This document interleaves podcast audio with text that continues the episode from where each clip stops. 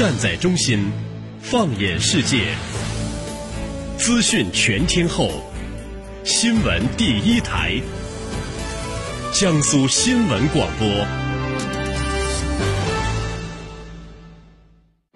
大国博弈知己百出，地区争端兵戎相见，触摸军事热点，感受风云变幻，军情观察。江苏新闻广播、扬子晚报联合打造。好，在半点即时资讯之后，欢迎大家回来继续收听《军情观察》，我是世宁。各位军民朋友，在中国海军的战斗序列里呢，除了作战舰艇、海军航空兵以及海军陆战队，还有一支部队往往容易被人忽视，但它的作战能力却不可轻视，这就是岸舰导弹部队。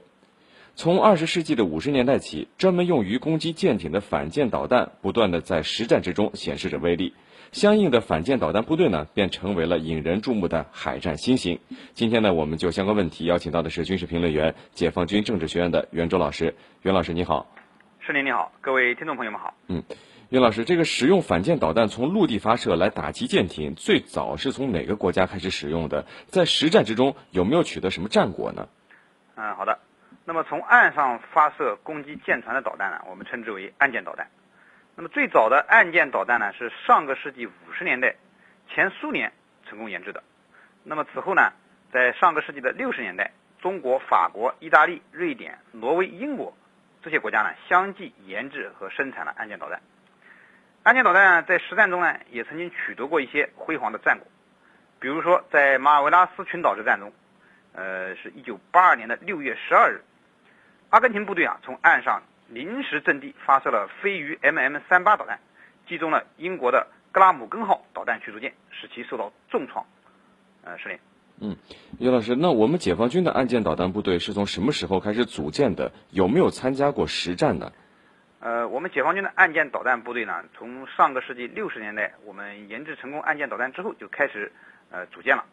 呃，建国以来呢，虽然说我们国家的周边安全形势啊一直很复杂。但是我们中国从此也就结束了受列强侵略的历史，所以我们强大的岸舰导弹部队啊，到现在一直还没有机会在真正的实战中啊展示一下自己的实力。十年。军情观察。岳老师，那根据已经公开的资料，就是您能不能给我们的军迷朋友们介绍一下，就是目前解放军都装备了哪些主要的岸舰导弹？那这些岸舰导弹是不是只是舰艇所装备的反舰导弹的一个陆地发射版呢？呃，我军的岸舰导弹部队装备的导弹种类还是比较多的。从目前公开的信息来看，我军岸舰导弹部队啊，嗯，大体经历了装备的导弹啊，大体经历了三代的发展。那么最先是，一九七八年我们开始装备的这个，呃，H 杠 HY 杠一，也叫海鹰一号。那么西方将其命名为 CSSC 杠二型反舰导弹系统。那么它主要用于呢摧毁排水量在三千吨左右的这个水面舰艇。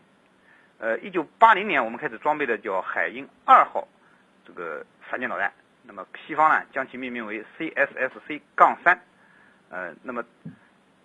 那么后来呢，我们又在这个海鹰二的基础上呢，研制出了海鹰二 A、海鹰二 B、海鹰二 G 三种改进型的反舰导弹。那么这三种改进型的反舰导弹与原型反舰导弹的区别呢，主要在于自动制导系统的结构得到了进一步的完善。那么即为海鹰二 A 安装了红外导引头，为海鹰三 B 和海鹰二 G 安装了单脉冲雷达导引头。那么这是我们第一代。那么第二代这个岸基反舰导弹系统呢，大概是在七十年代末开始的，呃。那么，同时呢，开展了这个继续完善反舰导弹性能和提高这个岸基反舰导弹系统机动作战能力的一个工作。呃，是一九八三年，这个第二代这个岸基导弹部队开始装备了这个海鹰四反舰导弹系统。那么西方将其命名为 CSSC 杠四。那么第三代岸基反舰导弹系统呢，呃，是从八十年代末开始研制和装备部队的。那么当时研制的目的。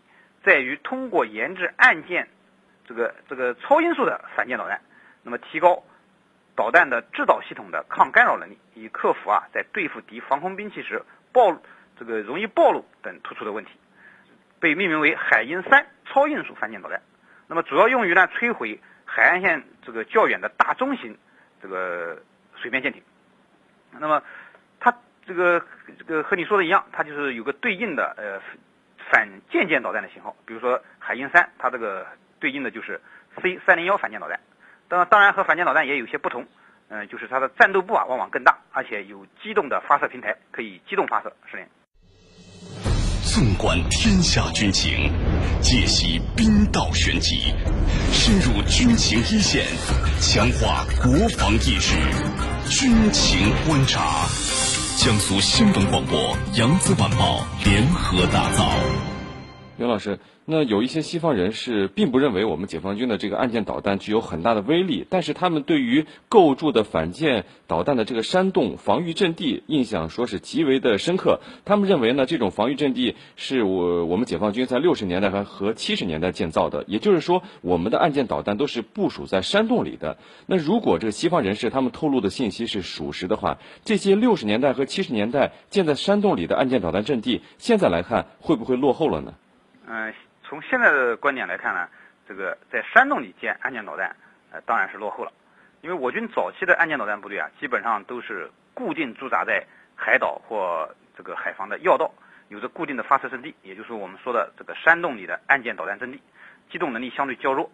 那么这实际上体现的是一种静态防御的思想。那么在以前啊，侦察能力较弱的情况下，这些山洞不容易被发现，所以问题也不大。但是在信息化条件下，战场基本是透明的。如果还坚持这样的防御思想，在未来的战争中肯定是要吃大亏的。呃，好在啊，虽然我们现在这些山洞的阵地还在，但是我们大多数这个岸舰导弹部队装备的都是新型的机动式的岸舰导弹，部队的机动能力和抗打击能力啊都得到了显著的提高。我们的作战思想也有以前的这种静态防御，变为了现在这种动态防御，是的。袁老师，那有西方人士还分析认为，就是目前他们尚不清楚我们中国有多少的岸舰导弹阵地，但是他们估计数量可能会超过五十个。呃，有居民朋友就问了，是不是有了这些岸舰导弹部队的存在，我们就可以高枕无忧了？未来解放军的岸舰导弹部队会不会面临什么样的挑战呢？有这样的导弹岸舰导弹部队存在，我们就可以高枕无忧，这样的观点，呃，显然是不对的，是吧？因为我们是一个滨海的大国。那么，当然，由于多年来我们科技和国防实力相对落后啊，我们长期这种以近海防卫思想为指导，所以我们建设了呃大量的岸舰导弹部队。但是今天，随着我们的战略利益不断拓展，那么中国海军呢也逐步走向远洋，海上防御的任务呢将更多的由舰队和航空兵来承担。呃，岸舰导弹部队作为我国海防的最后一道防线，是我们海军舰队和航空兵的一些必要呃，是我们海军舰队啊。和海军航空兵的必要补充。那么，当然，现在其任务性质也要发生一些变化。就是我刚才说说所说的，由它要将由最初的这种要地防御过渡到近海机动防御。也就是说，我们的岸舰导弹部队必须摆脱这种静态防御的陈旧的作战模式，要根据这个海上的敌情的变化，随时的调整的部署，与友军开展联合打击行动，这样才能担负起保卫祖国海疆的重任，呃，适应。信息化时代的这种军事变革的挑战，是的。嗯，好的，非常感谢我们的军事评论员、解放军政治学院的袁周老师为我们带来的精彩解读，谢谢袁老师。谢谢是您，谢谢各位听众朋友。好，今天的节目就到这里，非常感谢您的收听。如果您需要和我们交流，可以通过九三七军情观察的微博、微信和我们联系讨论。更多新闻，敬请关注江苏广播网 vogs 点 cn 或微博、微信关注江苏广播和江苏新闻广播。我们下期节目再会。优级资深军事专家，着眼全球军情分析，战略与防务研究专家。我是李健，我是周成明。媒体主编，听众朋友们，大家好，我是孙小伟。军备及国际时事撰稿人，我是陈光文。更多军情解读，更强评论团队，尽在军情观察。江苏新闻广播、扬子晚报联合打造，